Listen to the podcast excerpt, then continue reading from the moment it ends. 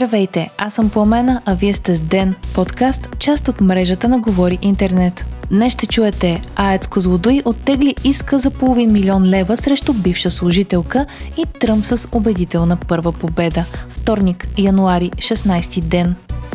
Аец Козлодой оттегля иска за половин милион лева срещу служителките си, съобщиха от дружеството. Искът е заведен юли месец миналата година и е за недобросъвестно поведение, злоупотреба с права и разпространение на невярна информация. Причината за оттеглянето му е, че се е стигнало до извода, че размерът на претенцията от половин милион лева е прекомерен.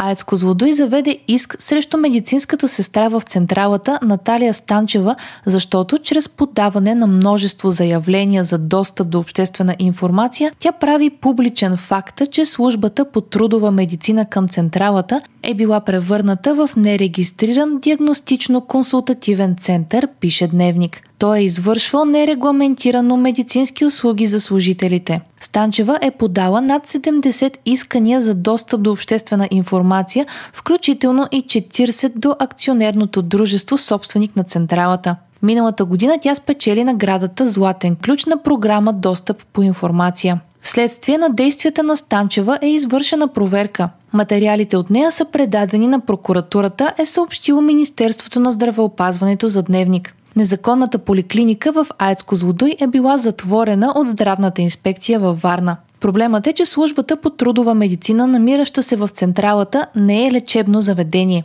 Въпреки това, в правилника за организацията и вътрешният и ред са били регламентирани медико-диагностични дейности, извършвани в специализирани кабинети и клинична лаборатория. Осъществявани са и рехабилитационни и физикални процедури. На запитване от дневник Аец Козлодой отговаря, че проверка на изпълнителна агенция Медицински надзор не е открила нарушения, а предписанията от нея са изпълнени. От централата обясняват още, че тяхната служба трудова медицина притежава удостоверение за регистрация от 2016 година от Здравното министерство. Работещите в атомни електроцентрали трябва да минават периодично през задължителни медицински изследвания. Те трябва да бъдат извършвани от акредитирана медицинска лаборатория, а прегледите от лекари, работещи в здравно заведение, регистрирано по закона за лечебните заведения. От резултатите след проверката на Рези и Враца обаче става ясно, че на площадката на АЕЦ Козлодой на практика работи незаконно лечебно заведение в службата по трудова медицина, но с специализирани кабинети и клинична лаборатория, пише Дневник. Това поставя въпроса дали АЕЦ Козлодой е осигурявала на служителите си необходимото медицинско наблюдение.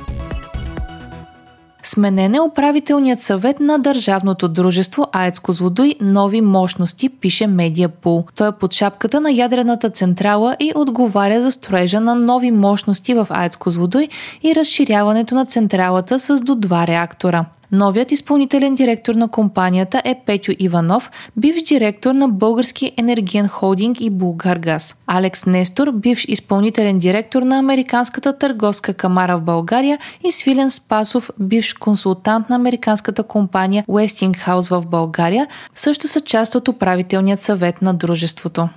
Westinghouse в момента прави проучване за изграждането на един или два нови реактора на нова площадка на АЕЦ Козлодуй.